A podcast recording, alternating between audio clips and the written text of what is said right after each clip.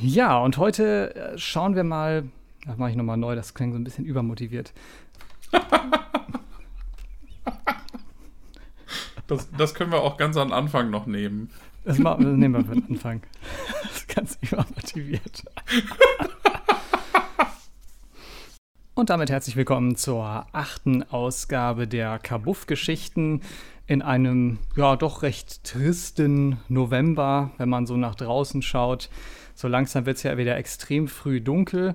Aber das stört ja im Kabuff bekanntermaßen nicht. Da muss man sich sowieso mal mit Behelfslicht äh, irgendwie arrangieren. Ich hoffe, Raphael ist auch gut angekommen.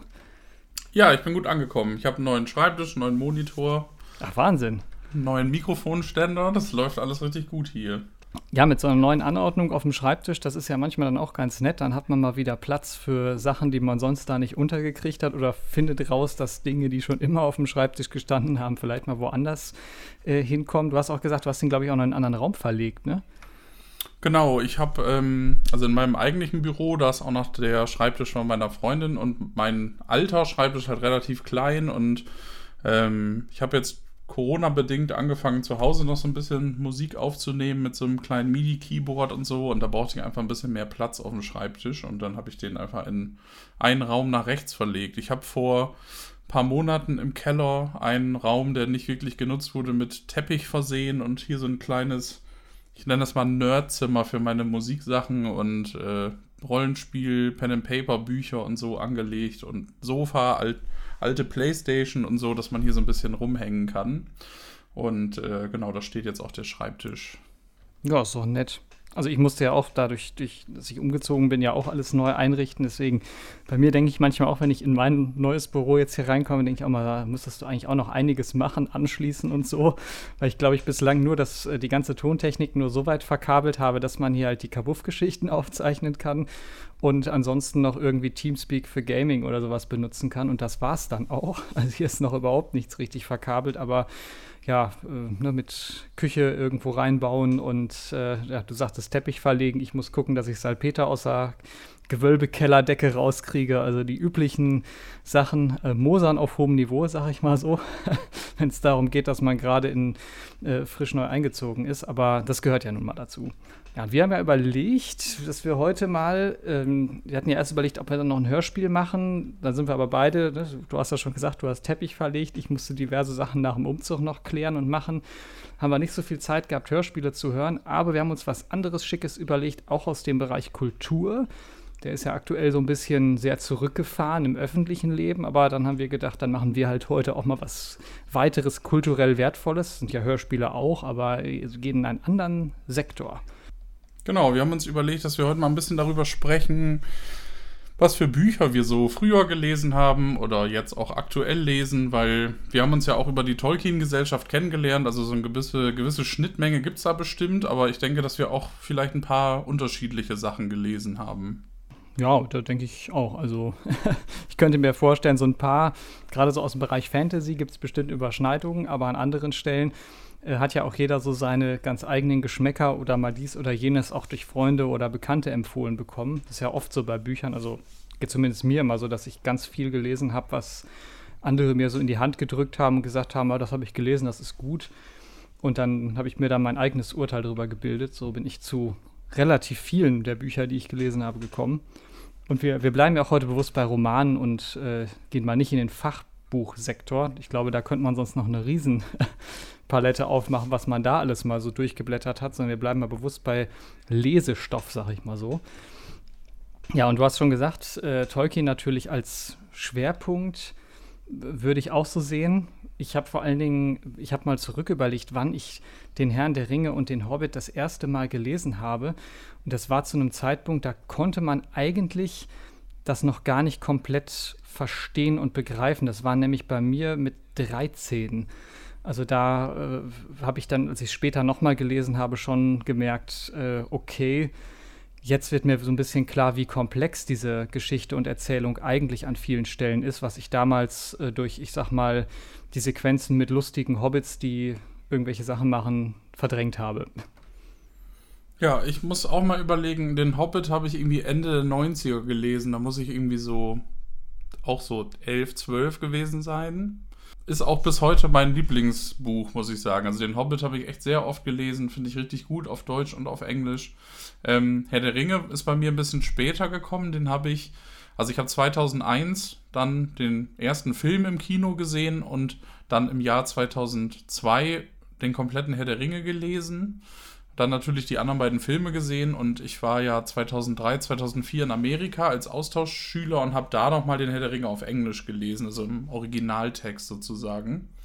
Und äh, muss auch sagen, dass ich allein da die zwei, drei Jahre später schon noch wesentlich ja, mehr daraus ziehen konnte als äh, 2002 dann auf Deutsch. Also mir ging es so, dass ich das Gefühl hatte, so diese ich sag mal, Zusammenhänge, und das ist ja auch klar, wenn du das als Jugendlicher liest oder dann, dann später nochmal im Erwachsenenalter, dann ist ja eine ganz andere, ganz andere Herangehensweise auch an, an so einen Lesestoff, weil man natürlich ja auch an vielen Stellen dann so diese Details noch viel mehr raus. Und das ist ja gerade bei Tolkien so, dass unfassbar viele Details so in den Seiten drin stecken, die man vielleicht beim ersten Mal lesen, wo man sich so als Jugendlicher eher auf die Story fokussiert, gar nicht so mitkriegt. Ging dir das auch irgendwie so, dass du das beim zweiten Mal lesen ganz anders noch wahrgenommen hast? Ja, und es ist dann ja auch so, dass man so gewisse, ja, wie soll ich das sagen, so. Ja, gut, ich hatte halt die Filme auch schon gesehen, aber es ist halt irgendwie, man hat die Namen irgendwie mehr im Kopf und man weiß direkt, wer gemeint ist. Und wenn man dann ähm, irgendeine Ortsbezeichnung oder so liest, weiß man auch, wo in Mittelerde das ist, weil man sich dann natürlich auch das Zimmer mit Karten zugekleistert hat und so. Also so war es bei mir, dass ich dann einfach beim zweiten Mal das Gefühl hatte, ich bin mehr da drin und verstehe das irgendwie schneller und besser. Ich habe ja auch Tolkien damals gelesen, wenn ich zurück überlege. Das zweite Mal dann, glaube ich, mit 18 oder 19 nochmal so in meiner Zivi-Zeit. Also die dann Herrn der Ringe und den Hobbit aber auch vorweg und musste dann auch sagen, ja, der Hobbit hat mir ähm, gut gefallen, wobei ich immer noch sagen muss, dass ich Herr der Ringe Teil 2 immer noch mit am besten finde, also die zwei Türme. Aber das auch eher wegen so Details, die dann wieder Geschmackssache sind. Ne? Das ist ja dann auch mal eine Frage, was gefällt einem an den Handlungen am besten? Findet man die Handlung überhaupt gut?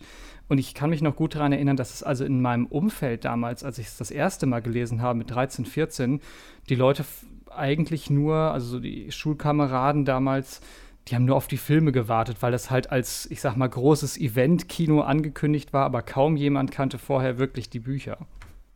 Ja, da muss ich aber auch sagen, also ich bin ja direkt, als ich den ersten Film gesehen habe, Feuer und Flamme gewesen und ähm, ja, großer Tolkien-Fan immer noch. Du ja auch, wir sind ja auch in der Tolkien-Gesellschaft, aber. Ja, ich wunder.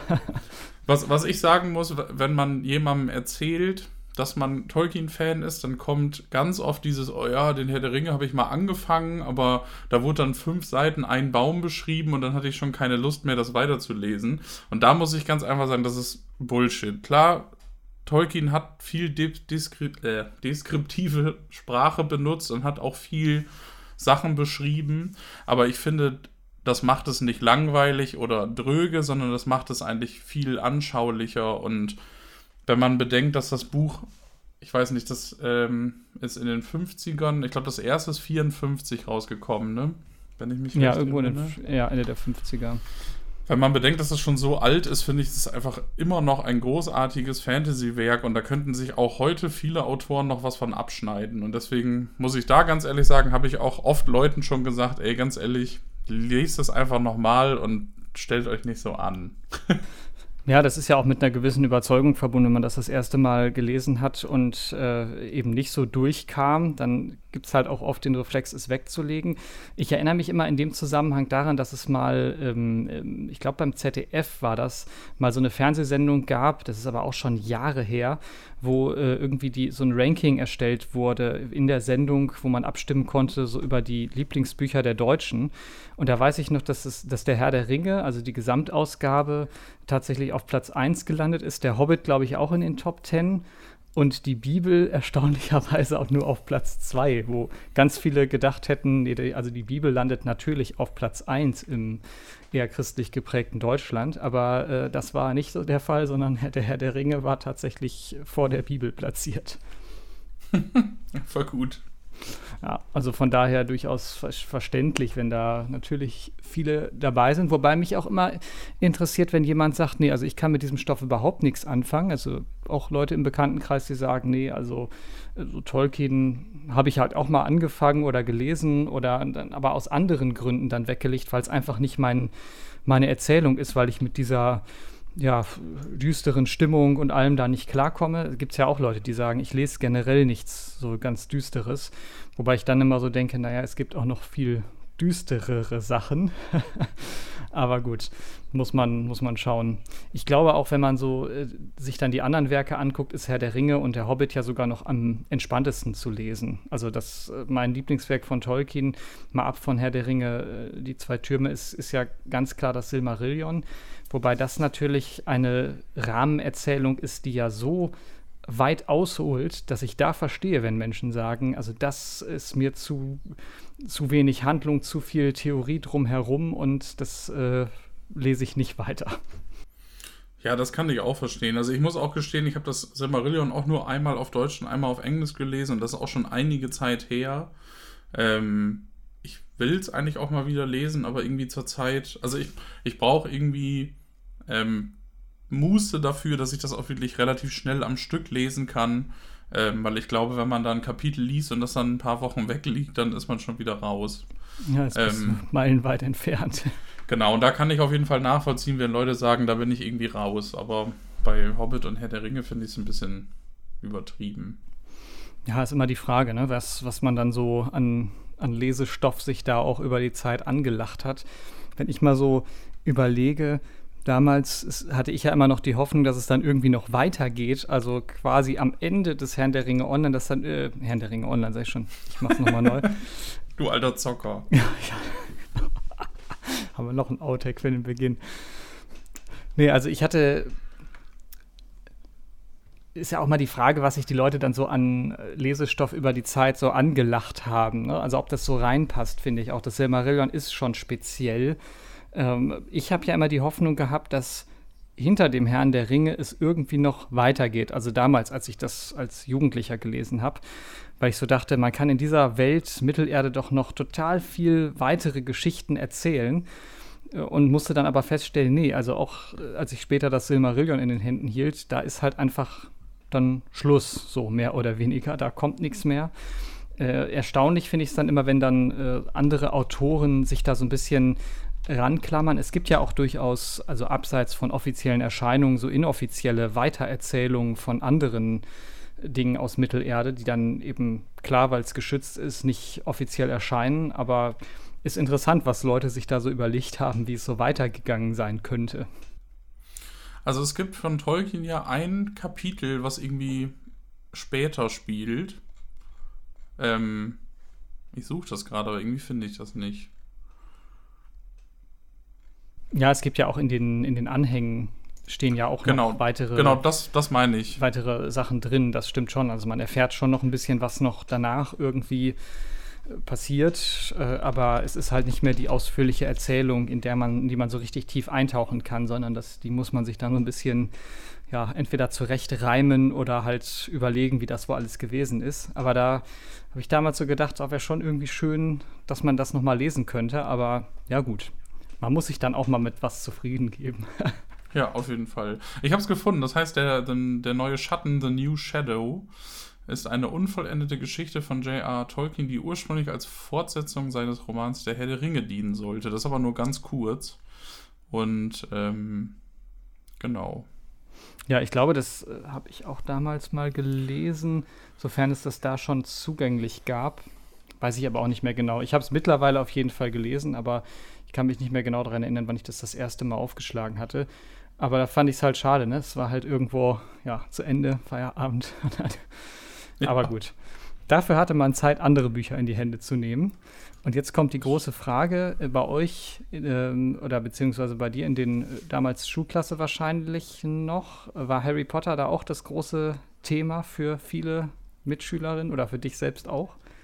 Also ich muss gestehen, ich habe, jetzt muss ich überlegen, 1997 oder 98 in der fünften Klasse zum Zeugnis den ersten und zweiten Band von Harry Potter auf Englisch bekommen.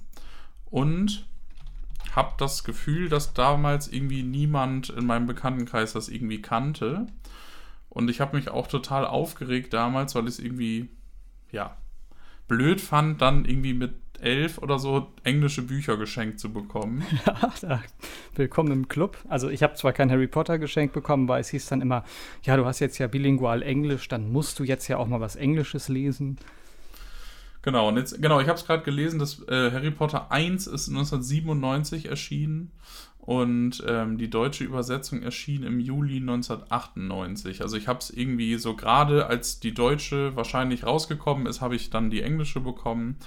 Habe mich dann aber doch irgendwann dazu durchgerungen, das mal anzufangen und habe dann die beiden Bücher an einem Wochenende durchgelesen und äh, war dann Feuer und Flamme und habe dann jedes Mal, wenn ein neues Buch rausgekommen ist, immer nochmal von vorne alle gelesen. Also ich habe die, ja, also den ersten habe ich dann anscheinend siebenmal oder achtmal gelesen und den letzten dann irgendwie zweimal oder so.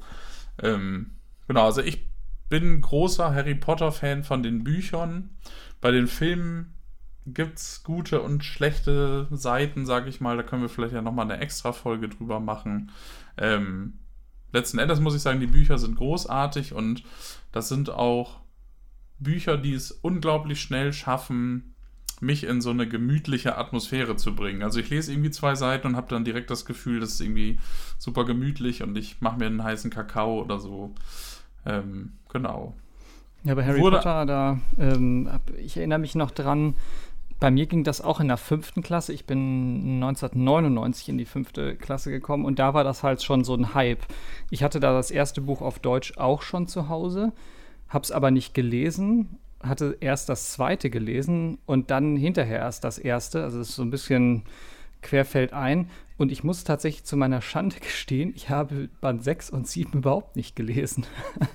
ja, das war dann irgendwann so ein Moment, wo ich so innerlich dachte, nee, ich bin da jetzt, es ist ja so eine Erzählung für Jugendliche, jetzt bin ich raus aus der ganzen Nummer und kenne daher sechs und sieben tatsächlich nur die Filme. Ähm, aber das werde ich irgendwann noch mal nachholen, weil ich jetzt immer schon wieder feststelle, dass ich dann in den Filmen zum Teil Details nicht verstehe und äh, meine Freundin dann schon sagt, ja, äh, das steht aber in den Büchern alles drin, die müsstest du halt einfach nur mal lesen. Also von daher, die stehen noch auf meiner Liste. Band 5 habe ich auch nur auf Englisch gelesen, aber gut, das äh, war damals so, dass ich da im Englischen so weit sicher war, dass das dann kein Problem mehr darstellte. Ich habe auch bis heute kein Harry Potter Buch auf Deutsch gelesen, also immer alle auf Englisch. Ähm, wobei ich bei Harry Potter auch sagen muss, ich glaube, dass das auch auf Deutsch echt gut ist. Also es gibt so ein paar Sachen, äh, zum Beispiel Eragon, da haben wir ja mal über den Film kurz gesprochen. Ach ja, ich erinnere mich, ja da muss ich zum Beispiel sagen, ich die deutsche Übersetzung besser, weil als der das erste geschrieben hat, da war der ja irgendwie 16 oder so und ich muss sagen, im Englischen war das teilweise sprachlich echt ziemlicher Mist. Also da hätte ich in der Schule im Englischunterricht wahrscheinlich eine schlechte Note für bekommen. Und da muss ich sagen, war das auf Deutsch echt wesentlich eloquenter und äh, ja, schöner zu lesen. Ähm, bei Harry Potter muss ich noch sagen, ich, ich würde es gerne nochmal wieder lesen, aber ich habe zurzeit einfach irgendwie ja keine Zeit. Und ich muss sagen, dass diese ganzen transphoben Kommentare von J.K. Rowling in der Presse dieses Jahr, das äh, macht es mir auch so ein bisschen doof, muss ich sagen. Ja, ich habe das nur so auf einem Ohr mitgekriegt, aber auch nicht so ganz genau verfolgt. Aber das muss ja eine ganze Menge gewesen sein, die da so gefallen sind. Ähm, ja, ist halt immer so eine Situation, die es dann schwierig macht, manchmal dann so ein Buch wieder aufzuschlagen, ne? wenn man so überlegt, okay, aber ja. Ja, ich, ich, ich werde es ich definitiv noch mal lesen, aber jetzt, weiß nicht, nicht, nicht in den nächsten Wochen, denke ich. Ja, wie gesagt, wann ich sechs und sieben Mal lese, da muss ich auch viel Freizeit für haben, weil das auch so Bücher sind. Also ich glaube, da sind wir uns auch einig. Du sagtest das schon, Harry Potter hat man auch am Stück gelesen, also so durchgesuchtet, wie man ja neudeutsch sagt. Das äh, sind auch keine Bücher, finde ich, bei denen man gerne so lange Pausen macht. Ja. Einfach weil, äh, du hast das schon richtig gesagt, so diese Stimmung, diese Atmosphäre eben auch, so wie das geschrieben ist, einfach auch dafür sorgt, dass es einen so ein bisschen in so einer ganz eigenen äh, Bann zieht und man dann eben auch eigentlich ungern aufhören möchte zu lesen. Wobei ich sagen muss, ich war keiner von denjenigen, die nachts um 0 Uhr bei irgendwelchen Buchhandlungen gestanden haben, um das nee, Buch zu nicht. kriegen. Das äh, müsste ich meine Freundin mal fragen. Ich glaube, die war mal auf so einer ähm, Harry Potter äh, Party in so einer Buchhandlung. Das, äh, wer weiß, vielleicht kann ich sie überreden, uns das mal zu erzählen, was das für ein Happening war damals, wenn man Feuer und Flamme war. Ich muss aber da auch sagen, weil ich es auf Englisch gelesen habe, hatte ich die Bücher halt immer schon vorher. Also die sind ja immer, weiß ich nicht, zwei, drei, vier Monate vorher rausgekommen. Da hatte ich es meistens schon gelesen, als dann der Buchhandlung Terror losging. Ja, wir hatten tatsächlich eine Deutschlehrerin, die das mit uns gemacht hat.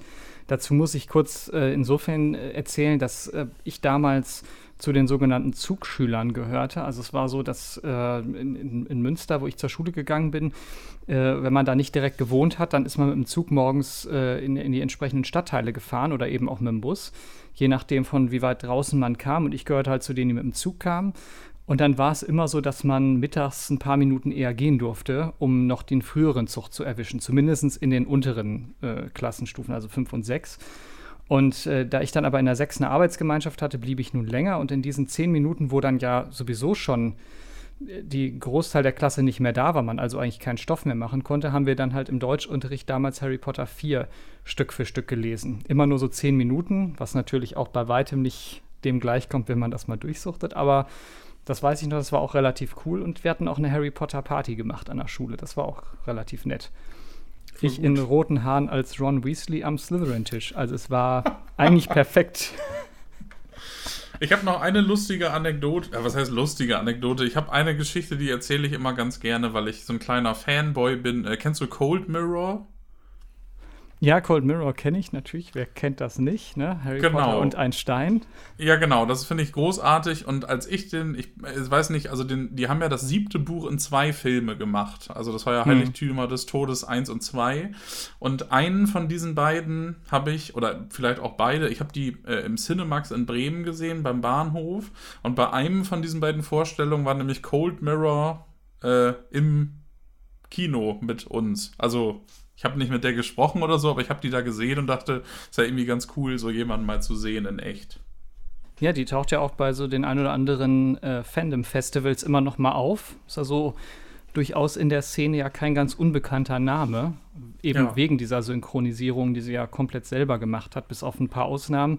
Wobei ich sagen muss, die berühmteste Ausnahme, da würde ich auch sagen, äh, besser hätte man das nicht synchronisieren können. Das ist für mich immer noch wo im ersten Film äh, Dudley Dursley mit dem Unreal Tournament Jungen synchronisiert wird. also das ist, das ist für mich schon wirklich auch ein Klassiker. Also besser hätte man diesen Charakter nicht nachbilden können, der ja sonst im Film eher so der ruhige und ich sag mal, dicke Junge ist, der frisst, äh, bis es kein Ende gibt, so.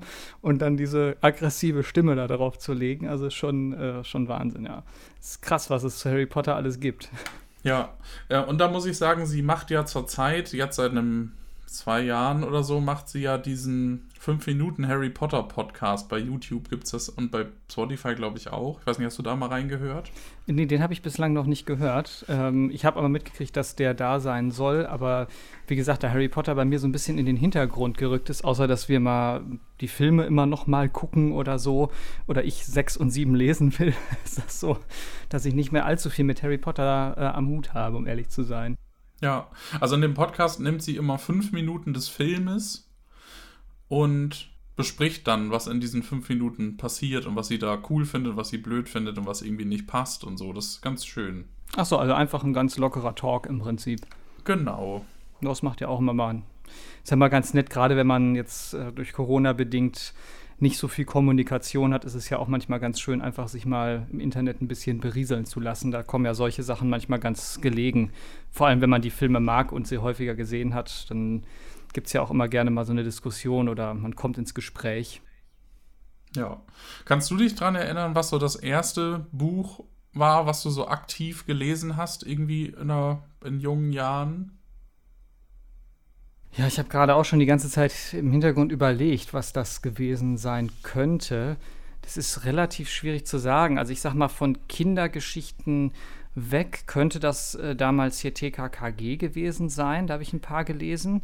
Das ist, da geht dann ja schon weg von ja, Kinderhörspiel, okay. Ähm, und ansonsten, ja gut, Harry Potter kam dann. Dann habe ich äh, die Falkensaga von Rainer M. Schröder gelesen. Das ist so ein Vierteiler, den ich ganz gut fand. Das war auch im Jugendalter.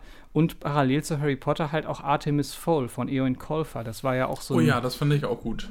So eine Parallelgeschichte, wo viele immer gesagt haben, das ist eine Harry Potter-Alternative sehe ich überhaupt nicht so. Ich sehe, das ist, was ganz anderes. Es ist zwar auch Fantasy, aber es ist irgendwie ja, es hat ja nichts mit Harry Potter zu tun. Nee, gar nicht. Und da rege ich mich auch mal richtig drüber auf. Und da, da haben wir auch ein gutes Agro-Thema. Ähm, meine Freundin ist großer Harry Potter-Fan. Die mag auch Herr der Ringe und so. Aber ich finde diesen Vergleich Herr der Ringe, Harry Potter, der hinkt für mich persönlich. Das mögen andere Leute anders sehen. Ich finde, der hinkt. Und ähm, sie schickt mir dann immer Screenshots, wenn bei Instagram oder so irgendjemand so eine Umfrage macht, Herr der Ringe oder Harry Potter. Ja, ja. Und ähm, um mich, weil sie weiß, dass ich das halt dumm finde. Und ich finde halt diesen, diesen Vergleich einfach, der macht mich so wütend, wenn ich das irgendwo sehe, dann werde ich innerlich so richtig, weil ich finde, ja, das ist beides Fantasy, aber es ist einfach überhaupt nicht miteinander vergleichbar, außer da ist ein alter Zauberer mit Bart. also das, ich finde, das ist das Einzige, was da irgendwie die Gemeinsamkeiten sind.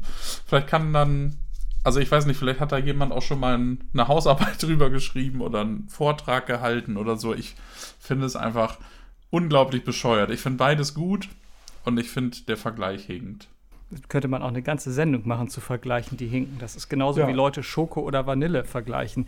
Also ich meine, klar kann man immer fragen, was ist dir lieber so, ne? Ich meine, wenn ich jetzt sagen würde, okay, was, was gefällt mir noch besser, dann würde ich sagen, ja gut, Herr der Ringe ist schon das Werk, was mich länger begleitet als Harry Potter. Das, aber es ist ja nicht das eine oder das andere. Ich finde ja trotzdem beides gut und beides gelungen. Ja, genau. Das ist irgendwie, weiß ich nicht, man kann nicht das eine dann schlecht machen oder so, aber gut, es ist ja generell, das Internet ist ja voll von eher Sachen, die irgendwie versuchen, Dinge schlecht zu machen, als Dinge positiv hervorzuheben. Das ist ja leider auch so eine Krankheit im Internet, dass immer gerne Sachen eher als schlecht als als gut verkauft werden. Ja. Aber ja, das äh, kann ich nachvollziehen. Und bei, bei Artemis Fowl oder Harry Potter äh, könnte man da genau das Gleiche fragen. Es ist auch kein Oder. Ich habe auch beides gelesen. Und ich muss sagen, äh, es sind zwei vollkommen verschiedene Welten. Also ich weiß es ja. nicht, wer, wer Artemis Fowl nicht kennt, es geht halt um einen Jungen, der ja seinem äh, Alter weit voraus ist in Sachen äh, IQ und generell so ein, so ein Genie. Und das ist halt der, so ein kleiner Sheldon Cooper, habe ja, ich genau. so das Gefühl gehabt. Ja, könnte man vielleicht tatsächlich mit Sheldon Cooper vergleichen. Also auch so ein Besserwisser äh, kommt auch immer durch, der aber irgendwie schafft, in die unsichtbare Welt des, äh, ja, der, die unsichtbare Unterwelt, in so eine Fantasy-Unterwelt vorzudringen und da eben für Unruhe sorgt. So, in, zumindest geht das los. Und dann kommen halt diverse Geschichten, was er da so erlebt oder auch die anderen, die mit ihm dabei sind. Am besten fand ich sowieso, dass er von Beginn an schon mal ähm, ja, in äh, diesem riesigen Anwesen lebt und noch einen persönlichen Butler hat, der auch Butler heißt im deutschen, in der deutschen Übersetzung. Das ist immer durchaus amüsant. Aber ich sehe da auch irgendwie überhaupt keine Parallelen zu Harry Potter oder warum man, wenn man Harry Potter gut findet, Artemis Fowl gut finden muss oder sollte oder sonst was.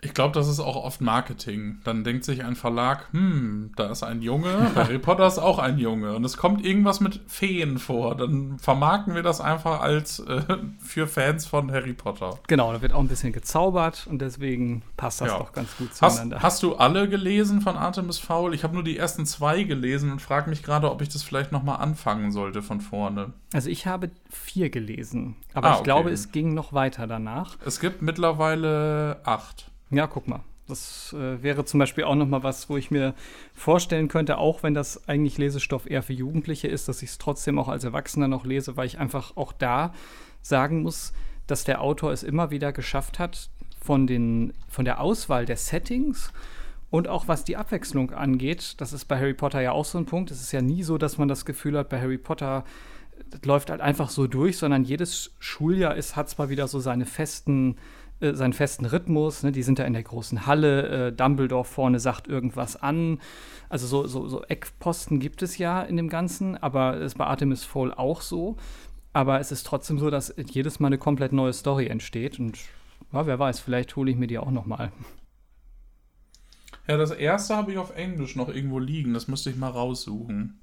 Also ich habe naja. die alle auf, auf Deutsch gelesen. Ich habe die auch hier unten noch stehen. Das weiß ich, weil wir die letzten natürlich beim Umzug verräumt haben.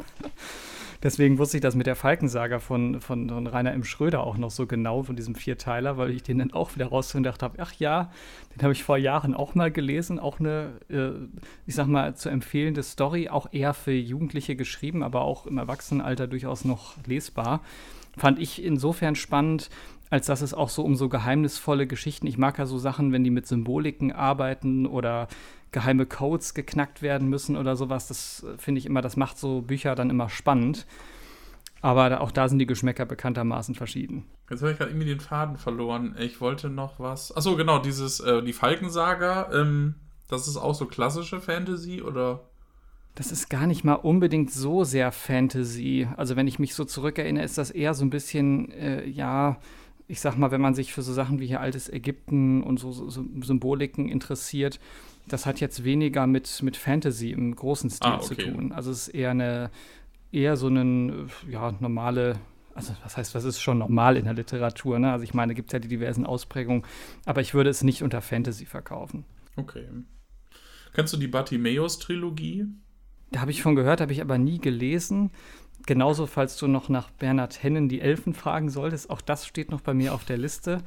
Auch so ein, es haben diverse Menschen, alle haben das im Schrank stehen, wo ich immer so denke, so irgendwann muss ich das auch mal lesen. Habe ich bislang auch noch nicht geschafft.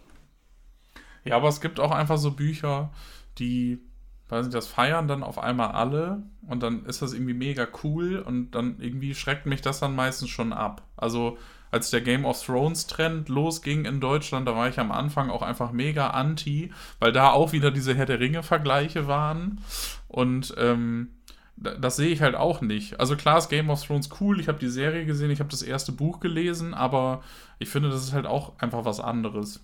Ja, und die Frage ähm, ist ja auch immer, ob man dann wirklich auch so diesen Vergleich sieht, beziehungsweise ob man es unter einem solchen Vergleich lesen möchte. Also oftmals finde ich, ist es viel schöner, wenn man da neutral rangeht und sagt, ich klappe das auf, weil ich ein Interesse daran habe und nicht, weil jemand anders sagt, ja, wenn du Herr der Ringe toll findest, musst du das eigentlich auch gut finden. Ja. Aber wo du gerade die Elfen gesagt hast, hast du die Zwerge gelesen von Markus Heitz? Nee, ist auch noch auf der Liste. Es gibt ja so mehrere, ah, okay. so, so dicke, äh, äh, dicke Walzer, hätte ich fast gesagt, die ich noch lesen muss.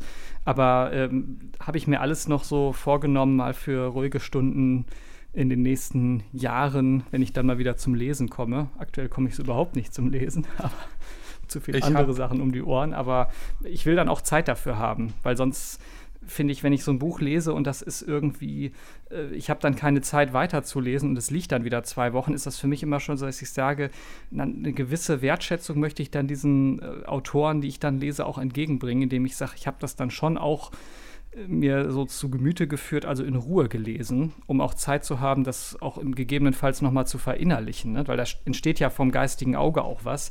Und wenn diese Bilder dann schon komplett wieder weg sind, ist das für mich immer mega schwer, wieder einzusteigen. Ja, das stimmt.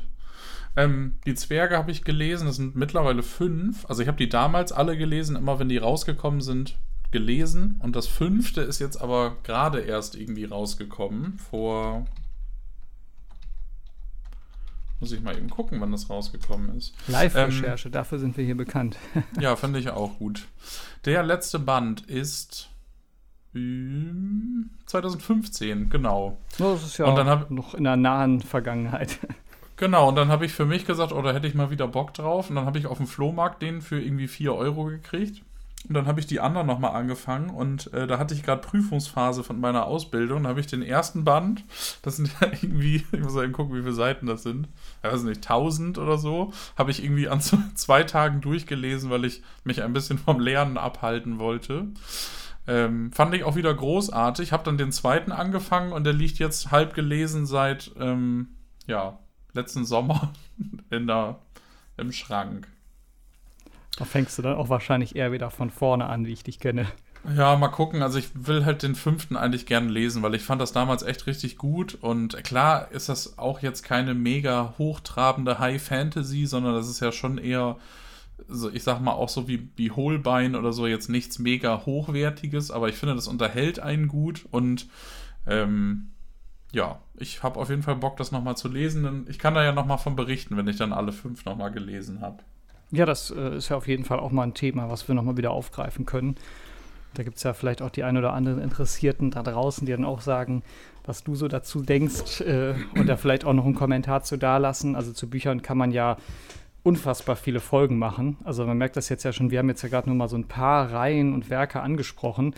Das ist, da können wir wahrscheinlich noch zig Sendungen auch immer wieder zu machen, aber warum auch nicht mal eine Literatursendung? Ähm, mir würde noch ein Bereich einfallen, den ich immer sehr gerne gelesen habe, und das ist tatsächlich eher unterhaltsame Literatur, weil ich bin auch jemand, der gerne mal ein Buch in, liest und dann wirklich über so Pointen äh, drüber liest und wirklich anfangen muss, laut zu lachen. Ähm, das hat dann wenig mit Fantasy zu tun, sondern das sind dann eher äh, verschiedenste, so ich sag mal auch zum Teil ja soziale kritische Werke. Äh, um da mal eins vorzustellen, was ich sehr gerne gelesen habe, das heißt Generation Doof. Das haben zwei Studenten geschrieben und dieses Buch befasst sich eben genau mit meiner Generation und so mit dem Erwachsenwerden in dieser Generation, die halt mit dem Internet irgendwie klarkommen musste. Da gab es ja am Anfang noch nicht unbedingt WhatsApp, so wie heutzutage, oder andere Messenger-Dienste wie Threema oder Signal und wie sie sich alle äh, schimpfen, wo man also dauer online war. Das ging ja dann erst so los, sondern da traf man sich dann ja noch in, an anderer Stelle und da war ja auch noch Party was ganz anderes. Und vor allen Dingen, und deswegen komme ich auf diese Pointen, das beste Kapitel darin hat mit Computern zu tun und da wird tatsächlich dieser Unreal Tournament Junge, von dem wir vorhin schon sprachen, nacherzählt. Und der Witz war, ich habe nach dem zweiten Satz, als ich dieses Kapitel anfing zu lesen, schon unterm Tisch gelegen vor Lachen, weil ich wusste, was jetzt kommen muss und ich so gedacht habe, wie geil, dass diese Autoren wirklich so dieses Video, das, das, heutzutage lachen Leute da zum Teil gar nicht mehr drüber, sondern finden das so armselig. Aber damals war dieses Video ja Kult. Das ist ja auch nach wie vor, das ist ja Kultstatus. Dass das in einem Buch nacherzählt wird, was zu dieser Generation irgendwie passt, was so von sozial, äh, ich glaube, irgendwas im sozialen Bereich haben die studiert. Äh, also super. Generation doof. Kann ich nur sehr empfehlen für Leute, die meine Generation kennenlernen wollen. Oh, das musst du mir, glaube ich, mal ausleihen. Ja, ähm, was mir, was mir gerade eingefallen ist, als du gesagt hast, so eher lustige Bücher, ich habe ähm, jahrelang, weil, also bin ich immer noch großer Ephraim Kishon-Fan. Ich weiß nicht, ob du den kennst. Nee, den das, wollte ich auch immer mal lesen, aber ich habe noch nie was von dem äh, wirklich äh, studiert, sag ich mal so. Ich habe ich hab alles. also Ach, die gesammelten ja. Werke stehen hier. Ähm, ist ein israelischer äh, Satiriker und das ist echt richtig, richtig lustig. Also ich kann ja mal kurz ähm, für die Leute, die das nicht kennen, mal einen so eine kleine, einen kleinen Auszug erzählen. Es gibt zum Beispiel eine Folge, da geht es darum, um Höflichkeit, dass er halt, also er und ein Kollege sind, glaube ich, in einem Raum und wollen dann rausgehen und dann sagen die so nach ihnen, nee, nach ihnen, nein, gehen Sie bitte vor. Und das geht halt, das geht halt die ganze Zeit so weiter und dann irgendwann prügeln die sich und es endet dann damit, dass der, ähm, also der Erzähler dann den anderen so halb K.O. geprügelt hat und den dann vor sich durch die Tür schiebt, damit der halt der Höflichkeit halber zuerst durchgehen darf. Ja, herrlich, das, das äh, trifft schon genau meinen Geschmack. Genau, das ist echt richtig gut. Das kann ich dir gerne mal ausleihen. Und kann ich auch jedem anderen ans, ans Herz legen. Das ist wirklich sehr lustig. Können wir sonst auch noch mal unten in deinem äh, Video beziehungsweise auch in unseren Mini-Show-Notes nochmal als Tipp mit auffassen. Dann hat man gleich den Namen beisammen. Das passt ja immer ganz gut, da muss man nicht lange suchen. Gibt, kommt jetzt ja auch Weihnachten. Also das äh, sind ja auch alles so Literatursendungen vor Weihnachten, bieten sich ja auch immer an, um vielleicht das ein oder andere noch als Geschenk auch äh, sich zu überlegen. Also es sind auch alles ja, Empfehlung zwar nur von uns, ne, von, ich sage jetzt mal so zwei Bräsbirnen aus dem Kabuff, ne, wer weiß, ob das, ob das dann in der großen, breiten Masse auch so gesehen wird, aber äh, ja, wir, wir können euch ja nur unsere Meinung darüber wiedergeben. Es gibt bestimmt auch Leute, die sagen, das kann, da kann ich überhaupt nicht lachen, oder wie meine Mutter, die dann immer so sitzt und dann sagt so, und dann äh, ist das überhaupt nicht lustig für sie. Aber gut, äh, damit musste ich als äh, Jugendlicher und als Kind ja auch klarkommen. Das hat mich nicht davon abgehalten, die Bücher trotzdem mehrfach zu lesen. Zum Teil auch, also was jetzt zum Beispiel Generation Doof angeht, habe ich das auch im Zug gelesen, wenn ich unterwegs war. Und äh, da musste ich dann zum Teil aufpassen, dass ich nicht laut in so einen Zugabteil reinlache, wo total Stille drin war. Das ist dann immer so sehr peinlich, aber manchmal ging es halt auch nicht anders. Äh, da, da habe ich auch noch eine coole Geschichte. Ich bin ja sehr, sehr großer Stand-up-Comedy-Fan und ähm, gucke da sehr viel, was nicht aus Deutschland kommt, weil ich finde, in Deutschland gibt es wenig, die mich zum Lachen bringen. Das meiste ist eher immer so peinlich oder politisch ziemlich im Arsch, sag ich mal. Ähm, und dann hatte ich mir ein Programm gespeichert, dass ich das gucken kann auf dem Laptop und bin mit dem Zug nach Bremen gefahren und wollte das dann in Bremen gucken. Und ich habe es nicht ausgehalten, ich habe es dann im Zug geguckt und ich habe nach den ersten fünf Minuten so einen mega zwei Minuten Lachanfall bekommen, dass der ganze Zug geguckt hat, was ich denn da wohl mache. ja, super. Ja, ich, ich kann in dem Zusammenhang, wo wir gerade bei so Unterhaltungssachen sind, auch noch empfehlen, das habe ich erst vor kurzem gelesen von Bastian Bielendorfer, den kennen ja viele äh, wahrscheinlich aus dem Fernsehen mittlerweile. Ähm, der hat, hat ja ein Buch geschrieben, Mama ruft an. Da geht es nur darum, dass Telefongespräche so aus seinem, so wie er sie noch so sich so erinnert, wiedergegeben werden. Also immer wieder Situationen, das Telefon klingelt und seine Mutter ist dran oder reicht das Telefon mal an seinen Vater. Das hat er ja auch nur geschrieben, weil er bei Jauch mal bei Wer wird Millionär saß. Und da hat der Vater wohl bei der Beantwortung der Frage als Telefonjoker wohl nur die Antwort gegeben und sofort aufgelegt, weil ihm das peinlich war, dass sein Sohn das nicht weiß. Und in dem Zusammenhang hat der Bielendorfer dann gesagt, so, weil, weil Jauch so fragt, was wollen Sie später vielleicht auch mit dem Geld mal machen? Und dann hat er, er so scherzhaft gesagt, ich würde da, glaube ich, gerne mal ein Buch drüber schreiben, wie ich mit meinen Eltern so klarkommen muss, wenn die mich, mich anrufen, was man ja hier gerade so gesehen hat. Das, den Ausschnitt gibt es leider nirgendwo auf YouTube oder so, weil RTL das, glaube ich, relativ unter Verschluss hält. Aber äh, daraus ist dann dieses Buch entstanden. Und das äh, fand ich doch schon sehr, sehr ansprechend. Also so an manchen Stellen denkt man, ach ja, das kenne ich auch noch so, wenn meine Eltern angerufen haben, aber an manchen Stellen ist es auch echt so, dass man denkt, Wahnsinn. Und dann vor allen Dingen in der TV-Sendung aufzulegen, das ist so ist schon super. Ja, das ist echt gut. Ich habe äh, letztens noch mal so ein Video gesehen. Äh, kennst du den, der in Amerika, ähm, wie heißt das nochmal auf Englisch? Who, Who Wants to, who be, wants to be a Millionaire? Ja. Genau. Ähm, ich glaube, das war der erste, der da die Millionen gewonnen hat. Meinst du den, der, der seinen Vater anruft und ja, genau. überhaupt nicht nach Hilfe fragt, sondern sagt, ja, ich habe genau. nur durchklingen lassen.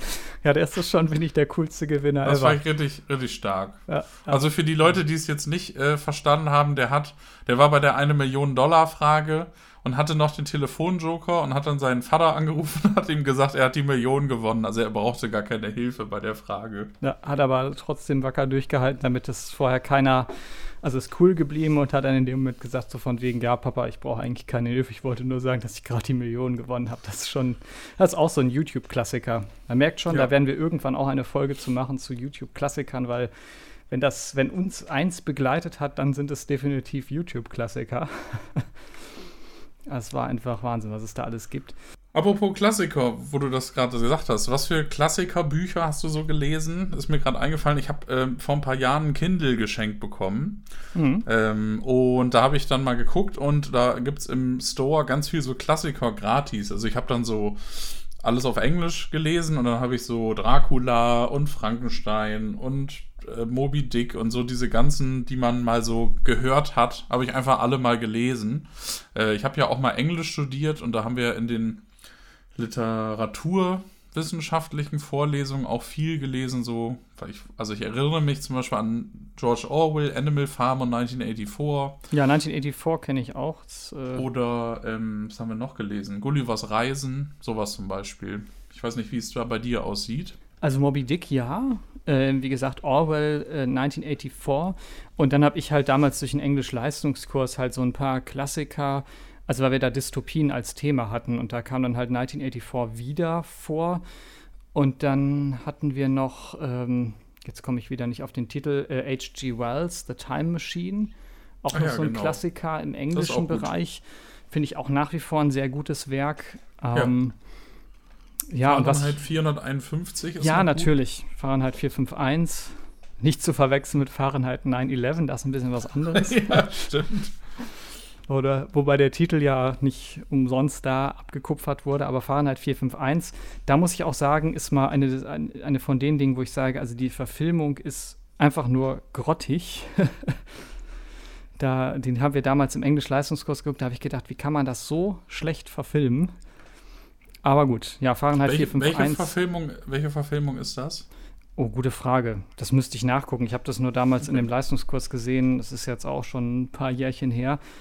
Äh, ist auf jeden Fall einfach ja merkwürdig gemacht. Man hatte zwar damals wahrscheinlich die filmischen Möglichkeiten auch noch nicht so, aber äh, mir hat einfach der Film nicht wirklich gut gefallen. Da fand ich das Buch wesentlich besser, so von dem Erzählstil auch einfach. Okay. Ja, also auf jeden Fall zu empfehlen für alle, die mal was Dystopisches lesen wollen, weil 1984 finde ich persönlich ist mit so die heftigste Dystopie, die es so äh, in dieser ganzen Reihe gab, die, die ich jetzt so kennengelernt habe an Dystopien. Ähm, da würde ich auch eher sagen, also wenn jemand interessiert daran ist, wie eine Dystopie funktioniert, so ein typischer dystopischer Roman, dann Fahrenheit 451. Also finde ich als Einsteigen, Einsteigerroman da gar nicht so schlecht. Ja, und ich habe, ähm, ich hatte an der Uni auch eine Vorlesung zum Thema Dystopien. Da haben wir noch Handmaid's Tale gelesen. Das gibt es ja mittlerweile auch als Fernsehserie. Ja, das mussten wir im Englischleistungskurs leider, muss ich sagen, als Hauptwerk machen. Also fand ich ah. für den Englischleistungskurs die denkbar schlechteste Wahl, weil das ja so komplex auch eigentlich ist dass man das überhaupt noch gar nicht wirklich durchdringen konnte, dieses äh, ganze Gebilde da von Gesellschaft. Ähm, das ist halt echt ein Brocken, finde ich. Also ja, das Buch ja. ist nicht dick, aber es, also es hat mich auch echt mitgenommen beim Lesen. Ja, es ist Und nicht ich, leicht zu verstehen. Also auch mit nee. dieser ganzen Thematik in dem Buch. Es gibt ja auch noch einen alten Film, den habe ich mir dann mal angeguckt, in dem Zusammenhang auch richtig schlecht und auch so für mich, dass ich sage, so, so ein heftiger Film. Und das wird als Lesestoff, also als Buch dann in einem Englisch-Leistungskurs gemacht. Äh, ja, fand ich sehr ungeeignet damals. Aber da wurde ja das Zentralabitur auch gerade erst erfunden. ja, wir waren die Ersten 2006. Ja, siehst du, ich war in Nordrhein-Westfalen 2007 in einem ersten Durchlauf Zentralabitur. Ah, okay. Ja, das war. Also genau, wir, ich, stimmt, ich war ja in Niedersachsen. Ja, genau. Ja, das schon, hatte schon ein Jahr früher das Vergnügen. Es war ein totales Chaos damals. Aber ja, so, so hat man dann doch das ein oder andere gelesen. Mir fiel gerade noch ein, wir haben in, in Sachen Dystopien Brave New World, könnte man noch nennen. Fand ich auch nicht so schlecht, muss ich sagen. Gerade weil das Thema in Brave New World ja auch das Züchten von Menschen ist. Ähm, was ja heutzutage mit der ganzen Gentechnik und so gar nicht mal so unaktuell ist. Ja, wir hatten, ähm, was haben wir denn gelesen im Zentralabitur? Wir haben gelesen Tortilla Curtain von. Sagt mir überhaupt nichts. Muss ich mal eben gucken. Ja, wir hatten, ähm, wir hatten in der 12. Klasse ähm, Großbritannien als Thema und in der 13. dann Amerika. Und da haben wir in der 12.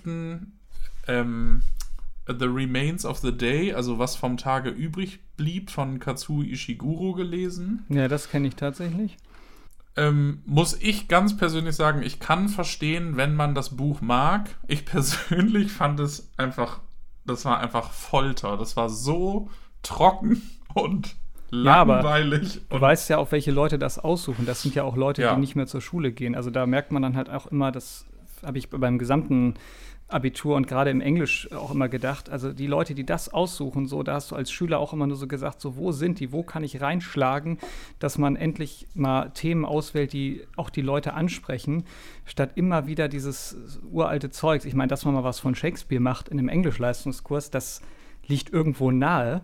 Aber auch da war es so, dass es ein so ausartete alles. Also wir mussten da Macbeth machen und das hat mich einfach so überhaupt nicht interessiert wo ich so dachte, ey, ich will hier auch ein bisschen was Spannendes mal in dem Kurs machen und nicht mich immer nur so an diese ganz alten Sachen versuchen, weil es gab ja damals schon, äh, hätte man schon Matrix machen können als Film auch, weil der ja hochaktuell war zur damaligen Zeit. Ja. Oder halt auch was zum Beispiel aus dem Fantasy-Bereich, wo man dann gesagt hat, ja, die Dystopien haben ja so was Fantasy-mäßiges. Äh, ja, okay, alles klar. ja, danke und auf Wiedersehen, ne?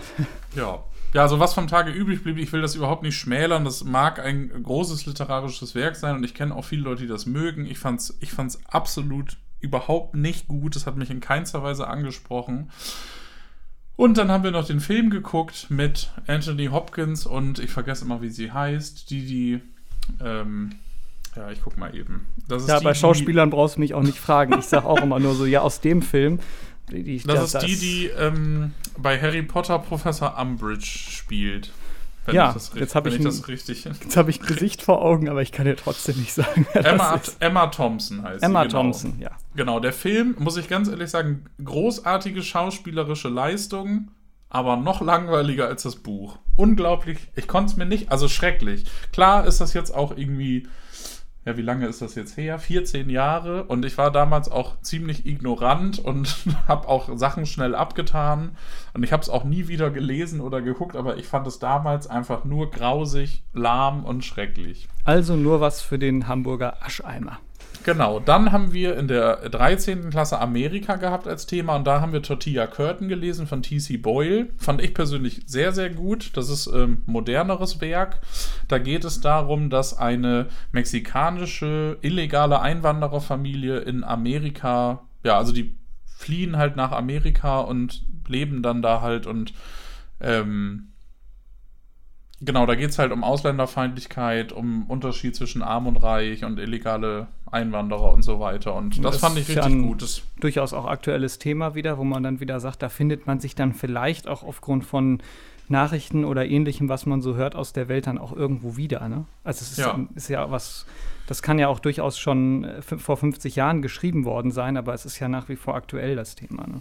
Genau, und da habe ich mich halt mehr wiedergefunden. Wir konnten dann in der Klausur auch eins von den beiden Themen wählen und ich habe natürlich äh, Amerika genommen und nicht Großbritannien und habe auch eine ganz gute Klausur geschrieben. Ich ähm, muss gestehen, ich weiß schon gar nicht mehr, was ich in meiner Englischklausur machen musste im Abitur, weil der Witz war, ich wollte mir ja meine Abiturklausur, um einfach mal zu sehen, was ich da damals für eine Kacke zusammengeschrieben habe, ja bei der Schule abholen. Angeblich ginge das nach zehn Jahren. Ja, aber wie das dann so war, das Regime hatte gewechselt und das neue Regime erlaubte das dann nicht mehr. Also sind sie dann auch in die ewigen Jagdgründe gegangen. Da habe ich dann auch gedacht, komm, egal. Man muss auch nicht alles nochmal rekapitulieren. Also kann ich dir nicht mehr sagen, was ich da gemacht habe. Was ich aber sagen kann, ist, wo wir gerade bei Klausuren sind, dass wir in Deutsch tatsächlich in der Oberstufe relativ viele äh, klassische deutsche Werke lesen mussten, was ich aber gar nicht so schlecht fand, weil man eben auch mal sowas gelesen hat, wie zum Beispiel Goethes Faust. Das ist ja noch so ein so, ne, deutsche Dichter und Denker. Äh, ist jetzt natürlich was ganz anderes. Also Leute, die jetzt in diesem Bereich sich so nicht wiederfinden, werden auch sagen, oh, jetzt muss er mit Faust um die Ecke kommen. Aber ich muss sagen, ich fand das gut, dass man das mal gemacht hat. Einfach um auch mal zu wissen, da wird immer von Goethe und von Schiller und von Lessing und wie sie, das gibt's ja, kannst ja unendlich fortsetzen, die Reihe. Also von berühmten deutschen Dichtern und Denkern gesprochen. Aber wenn man dann nie was von denen gelesen hat, finde ich es auch irgendwie ein bisschen schwierig, dann über die zu reden. Ne? Das stimmt. Ich muss ganz ehrlich sagen, ich, ich finde, jeder muss da mal was von gelesen haben. Aber wenn ich jetzt an mich denke, wie ich damals im äh, Deutschkurs gesessen habe und ähm, wir haben Kabale und Liebe zum Beispiel gelesen von Schiller, was fand ich das damals scheiße? Ja, das ja, war, das ist, das also, ist für mich der, der falsche Moment auch, um ehrlich zu sein, das falsche total. Alter. Ja, und da, da, muss ich auch ganz ehrlich sagen, ich habe ja dann auch Lehramt studiert, macht natürlich mittlerweile was anderes, aber ich habe auch im Lehramtsstudium gemerkt äh, und dann natürlich als Schüler damals, es ist einfach alles so super realitätsfern, habe ich manchmal das Gefühl. Also, es wird zwar immer gesagt, ja, das braucht man später im Leben, aber ganz ehrlich, zum Beispiel Mathe, es sei denn, man will natürlich irgendwas mit Mathe machen. Also, ich war immer richtig schlecht in Mathe, aber ich komme mit Kopfrechnen, Kopfrechnen im Zahlenraum 1 bis 100 und mit Prozentrechnung eigentlich ziemlich gut über die Runden, muss ich sagen. Das ist ja, und, kannst du ja was. ja, da, genau, aber da hatte ich dann damals trotzdem nur eine 4 oder so. Und ähm, in, in, Deutsch muss ich das einfach sagen, ich kann mich an jedes Buch erinnern, was wir im Deutschunterricht gelesen haben. Also wir haben halt jedes Jahr irgendwie eins oder zwei gelesen. Ich kann mich an jedes erinnern, aber im Nachhinein waren da so wenig dabei, die mich irgendwie damals irgendwie beeindruckt haben, weil das einfach entweder irgend so ganz alte Kamellen waren, wo man denkt, ja, was, was interessiert mich das, was Effi Bries da macht oder so. Ähm, oder es war halt so, weiß nicht, wir haben zum Beispiel in, in der neunten Klasse die Entdeckung der Currywurst gelesen. Da ging es halt so um Ende des Zweiten Weltkriegs in Berlin Mhm. Und das wurde damals wohl irgendwie, also da ist dann so eine Frau und die nimmt einen ähm, Soldaten, der geflohen ist, also einen Deserteur auf und ähm, verliebt sich dann in den, der wohnt halt bei ihr in der Wohnung und ähm, der Krieg ist dann vorbei, aber sie erfindet dann halt so Zeitungsartikel und so, damit er halt noch bei ihr bleibt, weil sie weiß, wenn der Krieg vorbei, wenn er das weiß, dann wird er abhauen.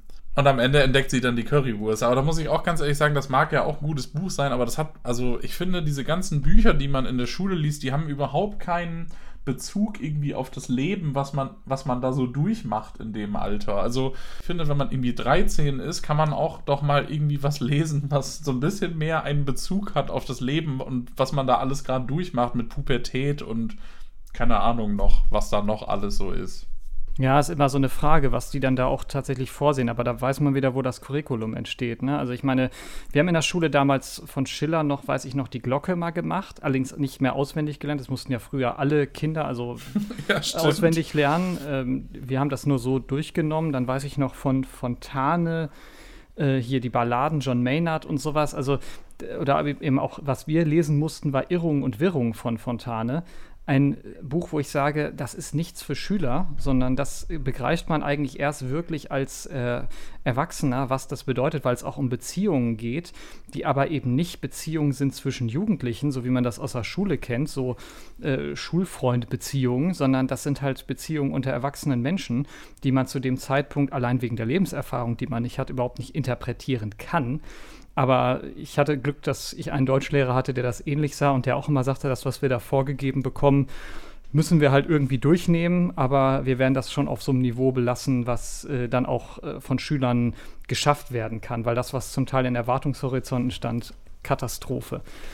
Aber gut, ja. ja. So haben wir doch noch ein zweites Agro-Thema gehabt, das Schulsystem in Deutschland. das, äh, ja. aber das mag ja mittlerweile auch alles anders sein, aber ich fand es damals einfach, es hat mich also ich habe Abitur gemacht, mein Abitur ist aber nicht gut und ähm, das mag daran liegen, dass ich vielleicht relativ gut logisch denken kann und mir viel auch einfach erlabert habe in gewissen Fächern. Ähm, aber ich muss sagen, vom Unterrichtsstoff, gerade in der Oberstufe, teilweise echt ultra zäh und weiß ich auch nicht.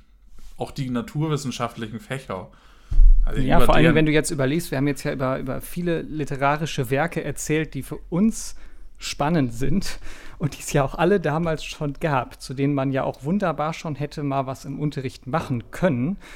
Aber da sieht man dann halt eben, dass in den Ministerien dieser Welt meistens alte Menschen sitzen, die weit entfernt von der Realität von jungen Menschen sind, aber trotzdem meinen, uns äh, erzählen zu können, was dann da passiert. Das ist für mich auch nach wie vor so eine System- Kritik, äh, an der ich festhalte, weil ich immer noch glaube, äh, es, ist, äh, es wird komplett am System vorbei unterrichtet und auch einfach falsch.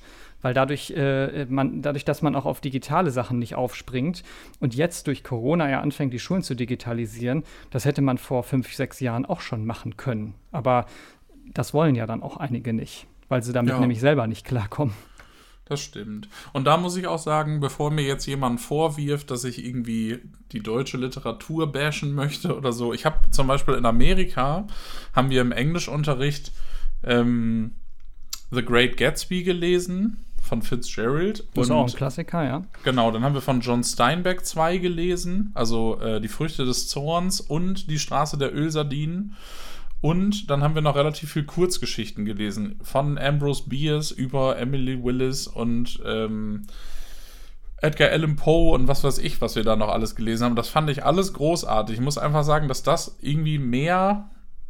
Also, das hat mir irgendwie mehr gefallen. Und ich muss sagen, bis heute sagen, John Steinbeck, einer meiner absoluten Lieblingsautoren. Das hat mich irgendwie mehr. Das heißt berührt, aber ich habe das gelesen und dachte, da kann ich irgendwie was mit anfangen. Aber mit irgendwie die Räuber oder was auch immer, das hat mich irgendwie nicht gepackt, muss ich sagen. Aber eben vielleicht wirklich auch, weil es Stoff ist, den man als erwachsener Mensch bearbeiten sollte, wenn man wirklich, äh, ich sag mal, so weit ist, dass man das auch wirklich interpretieren, für sich selbst auch interpretieren kann. Also Schillers Die Räuber finde ich auch, es ist ein mega Werk, so ist das nicht, ne? Genau wie Goethes Faust. Also ich habe das beides gerne äh, bearbeitet, aber eben als Schüler damals immer schon gedacht, das ist eigentlich viel zu schwierig, da schon auf die Hintergründe und Ideen zu kommen, die da vielleicht drinstecken, um es, ja. des, um es auch wirklich greifen zu können. Aber ja. Ich finde, ein großer, ein großer Teil ist da auch einfach die Sprache, weil ich finde, inhaltlich ja. ist das ja nicht schlecht. Also wir haben ja auch die Judenbuche und die Schwarze Spinne und so gelesen, was alles irgendwie dann teilweise in Schweizerdeutsch und so geschrieben ist, was halt irgendwie auch ging. Ähm, ich sage ja nicht, dass das inhaltlich schlecht ist. Ich, ich verstehe einfach nur nicht, warum man das sprachlich nicht mal irgendwie ein bisschen angleicht. Also ich habe ja Religionswissenschaft studiert und es gibt ja auch Bibelübersetzungen äh, hier so Elberfelder und so irgendwie aus Mitte der 90er, wo das halt einfach aktuell geschrieben ist, dass das jeder Hans und Franz verstehen kann. Ich verstehe halt nicht, warum man das nicht mit diesen alten Werken macht. Weil klar, äh, ist das literarisch dann was anderes, aber dann hat man wenigstens den Inhalt verstanden und kann sich dann nochmal dem sprachlichen Aspekt widmen. Also ich glaube, wenn ich damals die Räuber bekommen hätte in so einer hochneudeutschen Zusammenfassung, die ich mir durchlese und dann das Buch gelesen hätte, hätte ich es besser verstanden. Aber es ist ja mal ein Ansatzpunkt. Hast ja tatsächlich sogar schon einen Weg eröffnet, was man besser machen kann. Muss sich nur derjenige finden, der es übersetzt und diejenigen, die sagen, wunderbar, damit arbeiten wir dann auch. Vielleicht ja. wird das ja mittlerweile auch so gemacht. Ich das weiß, weiß man ja auch nicht. Da sind wir auch beide schon sehr weit von entfernt von schulischer Bildung. Aber ein kleiner Rückblick schadet ja manchmal nicht, um sich zu sagen, worüber hat man sich damals schon aufgeregt. Das klingt aber auch sehr lustig, wenn du sagst, dass wir weit entfernt von schulischer Bildung sind. Hast du das gerade so gesagt? Ja. Ja, also Super so ungefähr. Ja, ja. Also ich meinte natürlich von, von unserer individuellen schulischen Laufbahn, ja, die wir irgendwann mal abgeschlossen haben. Und dann schloss ich ja bei uns beiden in dem Fall ein Studium ran, wobei das, ich glaube, auch Menschen, die nachher in eine Ausbildung gegangen sind oder was ganz anderes gemacht haben, freiberuflich tätig sind oder ähnliches, ich glaube, das äh, eint so ein bisschen alle, dass es in der Schule Sachen gab und Romane oder Bücher gab, wo man gesagt hat, also das war für den Unterricht so das gänzlich Unpassendste, was man da durchnehmen konnte. Ja, ich habe ja auch noch eine schulische Ausbildung jetzt gemacht, gerade zum Erzieher bis letzten Sommer. Und ich muss sagen, dass mir, dass ich das alles durchgekaut habe damals, das hat mir ja auch geholfen. Also ich will ja nicht sagen, dass mir das irgendwie geschadet hat, dass wir da teilweise so Mist gelesen haben. Nee, das, das sehe ich auch so. Also, es war damals einfach nicht das war halt einfach keine gute Zeit. Also ich bin halt einfach überhaupt nicht gerne zur Schule gegangen, weil wir da teilweise Sachen gemacht haben, die mich einfach 0% interessiert haben. Ja, für mich war Deutsch auch das langweiligste Fach im gesamten ja, Zeit. Mit, mit, mit Abstand, muss wo ich sagen. wo ich so gedacht hätte, hätten wir in Deutsch wirklich nur deutsche Sprache gemacht, also Grammatik und Rechtschreibung und so, dann glaube ich, hätte ich das lieber gemacht, aber ganz bestimmt nicht immer nur diese blöden Interpretationen von irgendwelchen Werken, die so überhaupt nichts mit meiner Lebensrealität zu tun hatten. Aber ja, gut, so war es. Ja, ich sehe gerade, wir sind auch schon, äh, glaube ich, wieder am Ende unserer Ausgabe angekommen. Aber ich würde fast sagen, wir schließen mit Sicherheit noch mal eine literarische Ausgabe an irgendwann.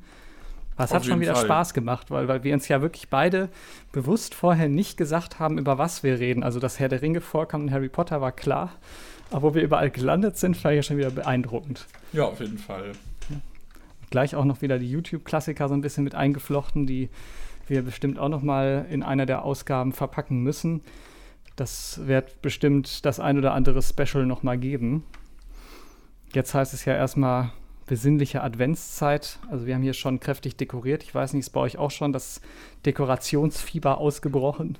Ja, wir haben auch schon dekoriert. Wir haben noch keinen Weihnachtsbaum, der kommt bald. Ich muss sagen, ich hatte die letzten Jahre überhaupt keinen Bock auf Weihnachten. Und dieses Jahr habe ich mega Bock auf Weihnachten. Ja, ich freue mich auch schon drauf, muss ich sagen. Ich weiß, ich weiß nicht warum, aber ich habe dieses Jahr Bock auf Weihnachten. Und ich muss auch ganz ehrlich sagen, ja, der Lockdown geht mir ein bisschen an die Substanz, keine Bandprobe, wenig Leute sehen und so weiter, aber ich muss auch sagen, ich habe einfach wieder ein bisschen mehr Zeit oder ich nehme mir ein bisschen mehr Zeit für Sachen am und im Haus und das ist eigentlich auch ganz schön.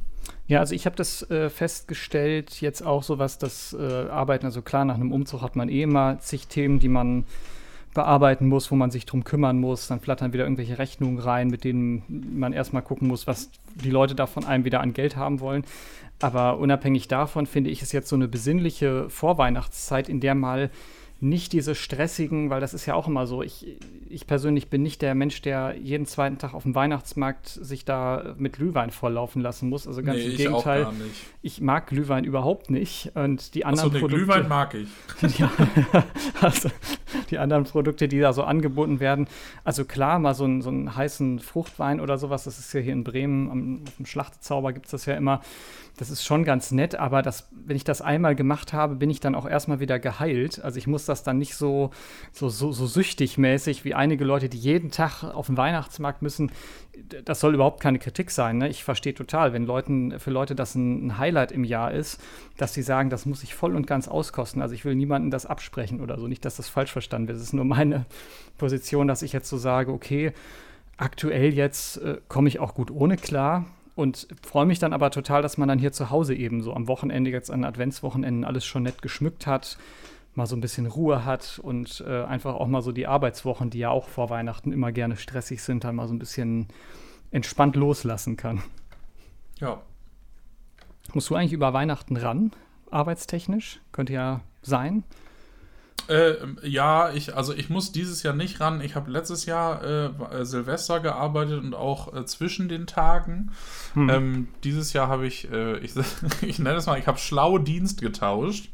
ähm, das heißt, ich gehe am 23. aus dem Dienst und gehe am 31. wieder in den Dienst. Das heißt, ich habe Weihnachten komplett frei und arbeite dann Silvester, Neujahr und habe dann wieder frei. Und das klingt entspannt. Also bei mir sieht es genau. auch so aus, dass ich die Feiertage zwar frei habe, aber ich weiß noch nicht, ob ich komplett zwischen den Jahren irgendwo noch Urlaub legen darf. Das äh, kristallisiert sich alles noch aus, weil durch Corona und viel Homeoffice alle Kolleginnen und Kollegen ihren Urlaub noch irgendwie jetzt übrig haben und natürlich viele auch sagen, ja, dann nehme ich den doch zu Weihnachten. Und das muss jetzt äh, die Führungsebene, so wie ich das verstanden habe, noch entscheiden bei uns, aber mal gucken. Aber ich komme da auch mit klar, im Homeoffice ist es entspannt, also da fühle ich mich auch zwischen den Tagen wohl. Meine Freundin im Einzelhandel muss sowieso ran, von daher, ja, was will man machen? Ja. Aber ich habe das alles schon durch. Ich habe ja auch mal neben dem Studium im Einzelhandel gearbeitet. Da musste ich auch immer, also da habe ich teilweise auch Heiligabend gearbeitet und Silvester. Das gehört halt manchmal auch dazu, ne? Ja, und in diesem Jahr muss man ja auch immer sagen, es ist Meckern auf hohem Niveau, wenn man da keinen Urlaub kriegt, weil viele Menschen haben ihren Job verloren durch äh, diese ja. ganze Corona-Geschichte. Also von daher denke ich auch immer, muss man sich da auch zurückhalten, bevor man da irgendwie anfängt zu mosern, wenn man da jetzt mal keinen Urlaub kriegt oder mal einen Tag ran muss, wo man sonst vielleicht frei bekommen hätte. Also da finde ich, gibt es schlimmere Schicksale, die ja, auf jeden Fall. Äh, wir hier in Deutschland haben. Von daher, ja, muss man mal schauen. Für uns ist auf jeden Fall jetzt die November-Ausgabe können wir gleich wieder ans Tageslicht, wobei äh, zumindest jetzt gerade draußen schon kein Tageslicht mehr ist, weil wir so ein bisschen in den Abend rein aufgezeichnet haben. Die ist jetzt wieder durch. Dezember-Ausgabe sind wir schon. Ach, wir sind, ja, super. da merkst du wieder, wie gut ich die letzten Nächte geschlafen habe. Es war Vollmond, ich habe gar nicht gepennt. Ähm, ja, die Dezember-Ausgabe der Kabuff-Geschichten ist es natürlich, ja. Und dann genau. geht es ja mit großen Schritten schon nach 2021 wollte gerade sagen, dann würde ich auch sagen, wir wünschen den Zuhörern auf jeden Fall schöne Feiertage, schöne Adventszeit und einen guten Rutsch. Das und auf jeden Fall. Und auf jeden Fall schöne Aussichten für 2021. Es kann ja, so blöd das klingt, nur besser werden.